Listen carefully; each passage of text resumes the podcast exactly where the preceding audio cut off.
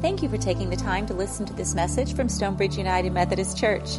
We hope it encourages you to live and love like Jesus. All right. Welcome. Welcome, everybody. Welcome again. My name's Dale Tamkin, one of the pastors here, and I'll be doing the message today. Jeff's a little under the weather, so pray for him. Pray that he gets under that away with that out from under that flu bug. Also, a couple of note today. I had a couple of people ask me about this. So I want to let you know, if you came around the main entry of the church on the other side, you may have seen water coming out of a standpipe. We've had some work done over the weekend. The contractor's aware. The city's aware. So we're going to get that taken care of on Monday. In the meantime, as you walk by and observe the water, remember your baptism and be thankful. We're in the second, today's the second in a three-part series called Crucial Connections for a Vital Faith. Last week, Pastor Jeff talked about the church as where we encounter the Holy Spirit, where we recharge and renew our realization of our connection with God and our connections with each other. You know, John Wesley, founder of the Methodist movement, claimed that, you know, our faith is not a solitary endeavor. We are not in this alone. He called it social holiness. Did you know you're being holy together today? Ours is a communal faith. Simply put, we rely on each other. And it's through and with the community of the faithful that we encounter the fullness, the breadth, the length, the height, and the depth of God's love. So today we're going to continue that conversation, exploring connections that characterize a vital faith, and we're going to focus on engaging with the world. The text comes from Matthew's Gospel. Andy Prince is going to read it. Open your Bibles if you have them with you or your digital devices so you can follow along. Hear now what the Spirit is saying to the church. Hello, my name is Andy Prince, and I'll be reading today from Matthew chapter 25, verses 37 through 40. Then the righteous will answer him, Lord, when was it that we saw you hungry and gave you food, or thirsty and gave you something to drink? And when was it that we saw you a stranger and welcomed you, or naked and gave you clothing? And when was it that we saw you sick or in prison and visited you? And the king will answer them, Truly I tell you, just as you did it to one of the least of these brothers and sisters of mine, you did it to me. And from Matthew 28, verses 19 through 20, Go therefore and make disciples of all nations, baptizing them in the name of the Father and of the Son and of the Holy Spirit, and teaching them to obey everything that I have commanded to you. And remember, I am with you always to the end of the age. This is the word of the Lord. Thanks be to God. Thanks be to God. Thank you, Andy, for reading the Scriptures. Will you pray with me as we begin? Gracious God, open our hearts and our minds to the movement of your Spirit among us this day. Amen.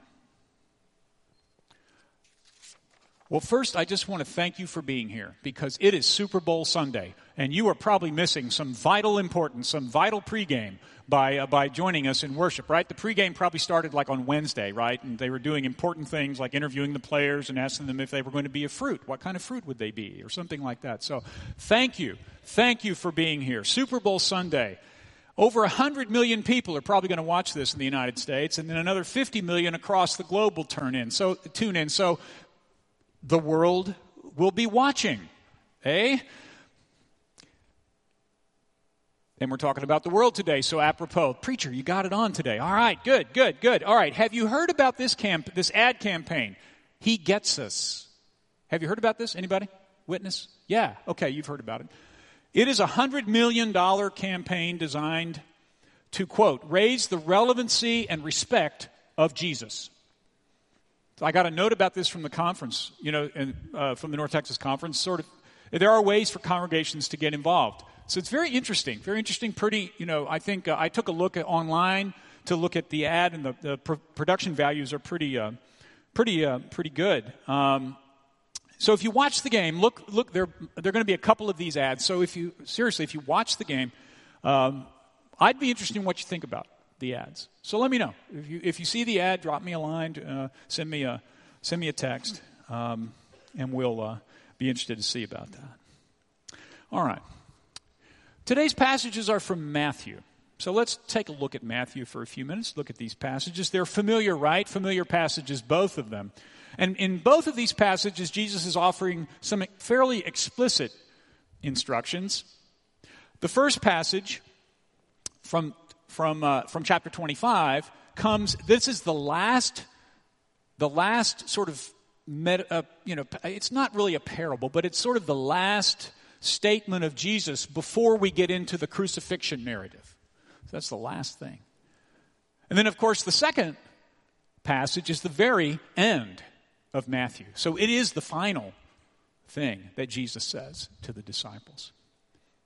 That first passage, well-known, final judgment. It's a metaphor. Final judgment where the king is sorting out the nations, like the shepherd separates the sheep from the goats. And here, remember, the separating factor, of course, is how did they treat the king? The king asks, did you feed me? Did you give me water? Did you clothe me? Did you welcome me? Did you visit me? And the poor goats.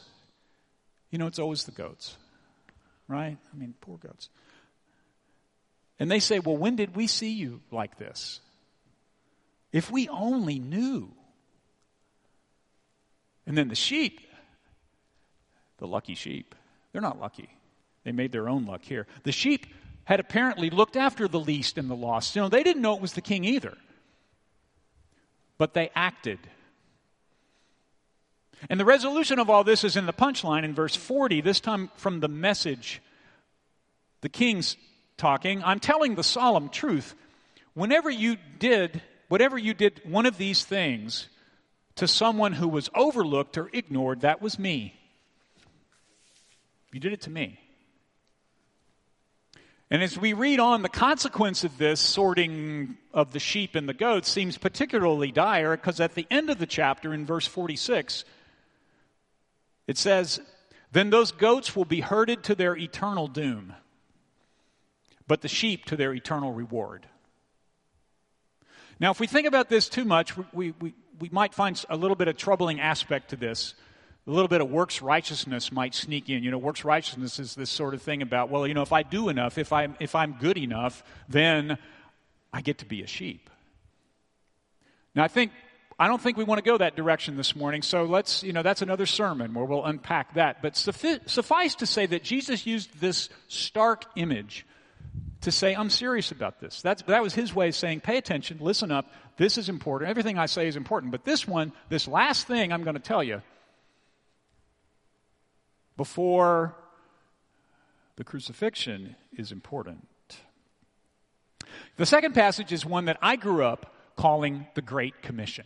Anybody? Great Commission? Yeah, right. According to Matthew, final instructions. So remember what it says. Notice the order here. I'm going to turn my pages back. Go into all the nations, baptize them, and then teach them. First we baptize, then we teach. And what do we teach? What's the teaching? What's the subject matter? Well, Jesus says, again from the Message, instruct them in the practice of all I've commanded you. In other words, Jesus is saying, teach them what I've shown you about how to live. And who is the them? Teach them. Both of these passages use the word the nations. Some of your translations, if you look at it, might say the Gentiles, but the word, the Greek, is ethne. Ethne, if you think about it, it's the root for ethnic. And what it means is a whole people. All of a people. And here, we're talking about the world. The world that God loves. So as we face the world, the nations, the ethne, how do we bring these things together? These two commandments. Well, let's talk about Methodism for a minute, because maybe this will give us some insights. You know, the Methodists have been... we have a long history of acting in the world. John Wesley, the founder of the Methodist movement, addressed this early on when he said this: I look upon all the world as my parish. This is the work which I know God has called me to. We Methodists have a rich history of being active in the world. We have 52 hospitals. We have 95 universities, many senior living centers, orphanages, clinics, food pantries, disaster relief, UMCOR, anybody? UMCOR, United Methodist Committee on Relief. We've led the fight against deadly disease, HIV, AIDS. If you've been around in the United Methodist Church for a while, maybe you remember No More Malaria. And we also have a rich history of weighing in on society's issues. The early Methodists expressed their opposition to societal ills like slavery, smuggling. They talked about inhumane prison conditions, alcohol abuse, child labor. This was the Industrial Revolution. England was going from an agrarian society to an industrial society, and people worked hard, and factories were not a great place to be. Wesley wanted to get to the root of things. He didn't just sort of superficially advocate. For example, Wesley had a well-documented aversion and sort of militating against the use of alcohol. A lot of drunkenness at that time, and drunkenness was, a scourge, bless you, to the poor. But Wesley was known to have a beer or a glass of wine every so often. I don't know if he had cigars, but that's a whole other thing. And one of the things that he advocated against in terms of the distillers was that the distillers would use grain for their products, wheat and corn, that got diverted from the food supply. Thus, prices were increased and the poor couldn't afford bread. Wesley went after root causes of problems. The church, United Methodist Church, has a defined set of statements that guide this work. They're called the United Methodist Social Principles. I encourage you to go to the website, the United Methodist website, umc.org. Take a look at the social principles, because they describe our work, big church, our work in the world in specific contexts, like the environment, like the social realm, economics, politics. The reason I bring this up is I think the preamble to those statements is important. Those principles are important, or is important. So let's take a look. The United Methodist Church believes God's love for the world is an active and engaged love, a love seeking justice and liberty. We cannot just be observers. So we care enough about people's lives to risk interpreting God's love, to take a stand, to call each of us into a response, no matter how controversial or complex.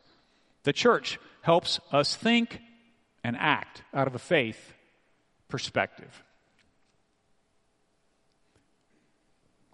Remember, last week, Pastor Jeff talked about practical divinity. Practical divinity.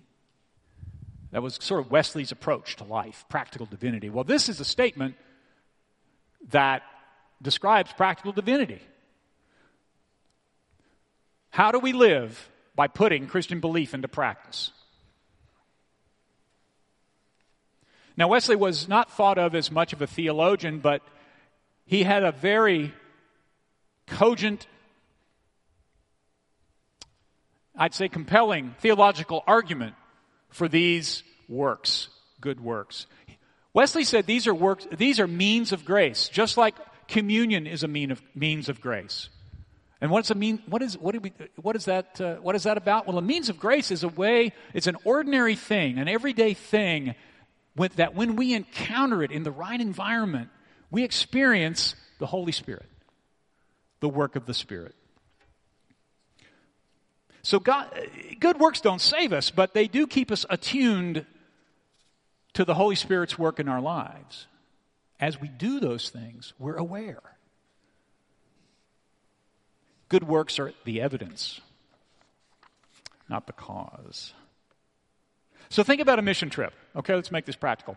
Anybody been on a mission trip anywhere? Just raise your hand. Yeah, okay. Anyone ever heard the report? If you haven't been on a mission trip, heard the report of the folks that come back from the mission trip? If you think about those reports, yeah, thank you. If you think about those reports, this statement will invariably come up. The people that went will claim, you know, I got more out of this experience than I think the people we were helping. What's the source of that feeling? That kind of warmth, that kind of satisfaction, not in a prideful way, but this sort of settled feeling that comes from having engaged in work like that. Could that be the Holy Spirit? Bishop William Willimon, in a book called This We Believe, The Core of Wesleyan Faith and Practice, said this: God graciously gives us means of grace that constantly feed our desire to do good in return for the good that God is doing among us, and strengthen our ability to actually do some good.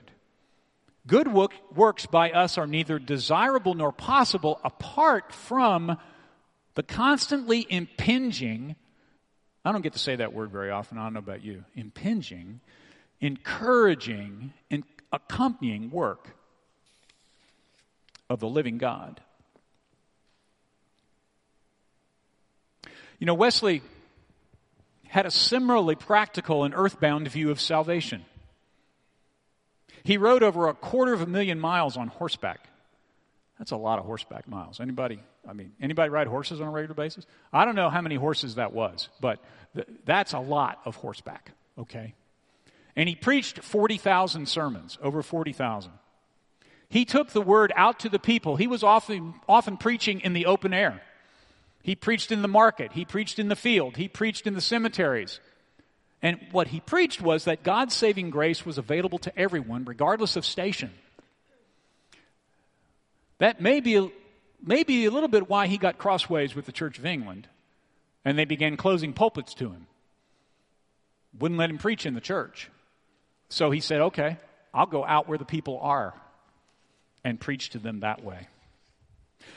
In his sermon, The Scripture Way of Salvation, Wesley said that we're certainly saved through faith, but not our faith in God, but God's faith in us. Salvation isn't something we do. It's something that God does. Wesley taught that salvation is a here and now experience of God's grace. He spoke of salvation in the present tense. We have been saved. We are saved. Part of this making disciples is to explain to people how loved they are by God. More important than explaining is showing them that by the way we love them. Here's what Wesley had to say about this. Ye are saved. Ye are saved. It is not something at a distance. It's a present thing, a blessing, which through the free mercy of God, ye are now in possession of. I love the ye. Don't you? I love the ye. All of this is by God's grace. And thus the journey begins. The transformation that we are all undergoing, this moving on to Christian perfection, this thing that Jeff talked about last week, Pastor Jeff, Christian perfection. None of us will be perfect, but we have a goal, and the goal is to love perfectly as God loves us. And that only happens through the work of the Spirit. And what is the evidence of that work? Those works of mercy. So these two ways of facing the world are complementary. They reinforce each other. Now, since we're talking about the church and engaging in the world, crucial connections for a vital faith, we should probably talk about Holy Excavations. Holy Excavations was an exercise where we were talking about really where does God intend for us to go. 30 folks from across the congregation spent a day in a structured, facilitated conversation. People were recruited from all across the congregation, via email, via social media. And they spent a day in a structured, facilitated conversation. The 30 people broke up into 4 groups. They discussed the questions, and they would reconvene and have a general discussion of what they talked about. Anybody here engaged in that? Anybody? Anybody? Yeah. So there are a few of you here. Thank you. One of the questions dealt with God's purpose for Stonebridge. Specifically, the question was, what is God's dream for our mission field? In other words, how will we be engaged in the world? Where can we make a difference? Now, there was some discussion on how do we define the mission field. What do you mean by that? What is meant by mission field? And so the facilitator, Scott Sharp, helped the folks there define it as those areas or situations where perhaps God's heart is breaking. So with that guidance, the group began discussion, and several interesting things came up. Where is God's heart breaking? Financial debt came up. We had, I don't know if you know, we had some vandalism here at the church, some really awful stuff spray painted on the outside of the church, really vile. Folks talked about, this is interesting, the divisions between East and West McKinney. Now, I'm from Denton, so, those of y'all been McKinney folk may want to tell me a little bit more about that, but that was on their mind. Social media replacing actual relationships, prescription drug use and addiction, divorce and extramarital affairs, fear of being the next school shooting. These were real conversations, honest conversations. The group also talked about the beginnings of this church as a congregation committed to reaching out to the non-churched and folks who were, well, let's just say they were nominally Christian. Today we would say reaching out to the nuns. Now, I'm not talking about habit, okay? I'm talking about none, N-O-N-E. And what that means is someone with no church affiliation, the nuns. They may be spiritual, but they're kind of going it alone. According to the Barna group, Barna, B-A-R-N-A, group that does a lot of survey research about Christian life, many of the nuns are reluctant to affiliate with the church because the Christians they encounter seem overly judgmental. They seem to value being right in their beliefs over helping others make their own faith discoveries. And I'm not sure that a $100 million ad campaign is going to help with that. Another example of God's heart breaking. The day ended with the groups discussing next steps. What's going to happen next? What does the future hold for the church? And as we face forward, looking ahead, what will we be about here? And interestingly, the talk turned to joy. Reclaiming joy, looking forward with joy. Long-timers in the group recalled a familiar greeting around here. Welcome to Stonebridge, the most joyful place on earth. Yeah. So it seems like this group, that earlier in the day, group of you all, earlier in the day had cited the wandering of the children of Israel in the desert as their representative biblical narrative. Remember, Pastor Jeff said that too. Now they were looking forward, seeking joy. Maybe the joy of deliverance. And as Scott said in his report, for those who wandered in the desert, their hope was the promised land. And as for the poor in spirit, they're promised the kingdom of God. So this discussion really wasn't a sort of nostalgic, sort of pining for the way things used to be, the good old days, which probably weren't that good, okay? We just remember the good stuff. This was a clear-eyed grasping of the way things are and hope for the way things could change.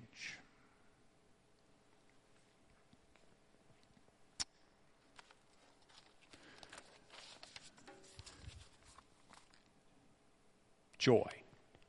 Where do we find it? N.T. Wright is an English theologian. He's retired Anglican bishop. He's a prolific writer. He's written a lot about Paul, lots of books about Romans. You might see his work under his sort of formal writing name, N.T. Wright, Tom Wright.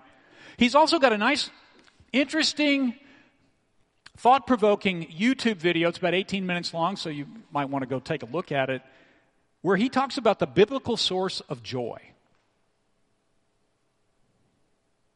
Wright's idea is that a significant source of joy in the biblical narrative is justice.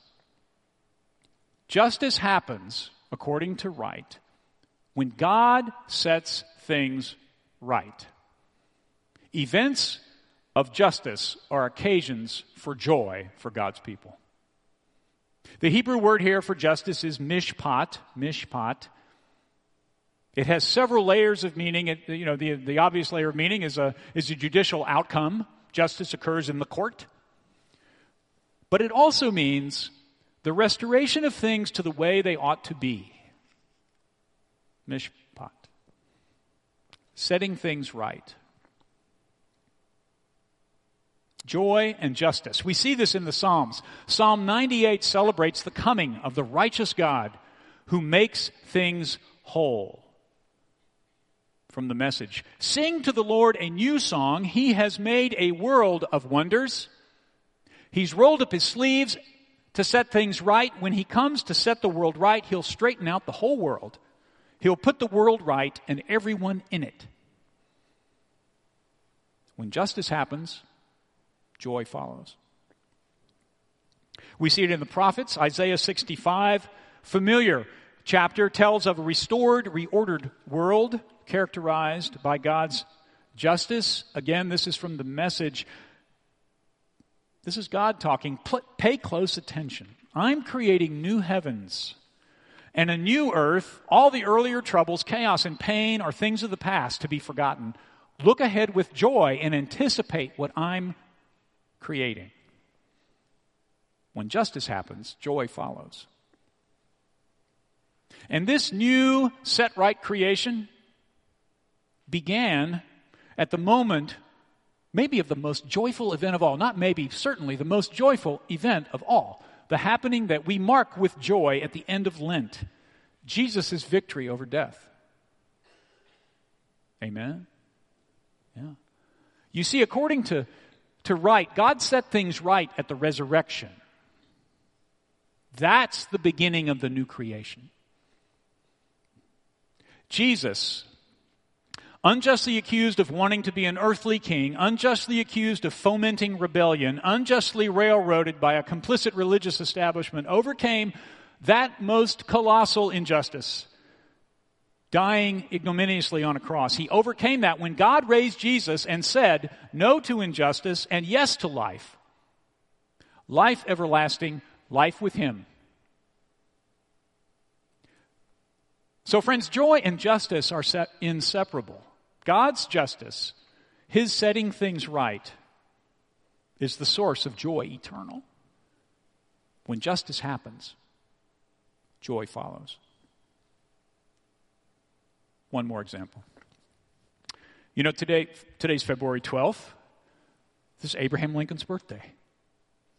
Yeah. You know, we've kind of mashed the birthdays together, or President's Day. We took Washington's and Lincoln's and put them together, and we have a day off coming up. But today's his birthday. February is also the month when we pay particular attention to African American history. So maybe this is a timely example. You know, Lincoln signed the Emancipation Proclamation on January 1st, 1863. And with that act freed the slaves across the Confederacy.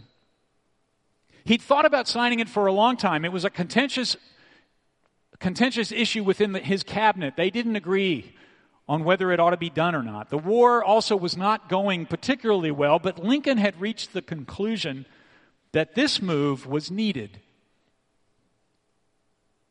to begin setting things right. And its signing, as you can imagine, brought widespread joy to the African American community. Frederick Douglass, former slave, free man, said this about the day. The scene was wild and grand. Joy and gladness exhausted all forms of expression. From shouts of praise to joys and tears, I shall never forget that memorable night. I waited and I watched for the word of deliverance, which we have heard read today. And I'll never forget the outburst of joy and thanksgiving that rent the air. Yes, justice brought joy that New Year's Day. So, friends, as we contemplate the work, our work as a church in the world, where will we reclaim our joy? How will we seek to make things right in our mission field, just as our Methodist forebears did and continue to do? How will we seek to bring the unchurched and the nominally Christian to realize their right relationship with God? Putting things right by grasping a salvation that is here and now. Holy Excavations was the beginning of a conversation about our future as a church. And it's a conversation that's framed by four questions. God, what is the concrete difference you're calling us to make? What will it look like if we are faithful to our calling? How will we know if we've succeeded in responding to your call? And who will help us walk the journey that these three questions invite us to travel?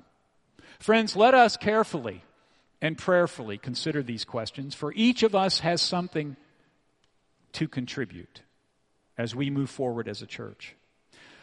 Vital faith in action means we're connected to God, engaged in and with the world, sustained by a committed community as we turn our face towards disorder and chaos and say, with God's help, through God's grace, sustained by God's love, we will work for justice.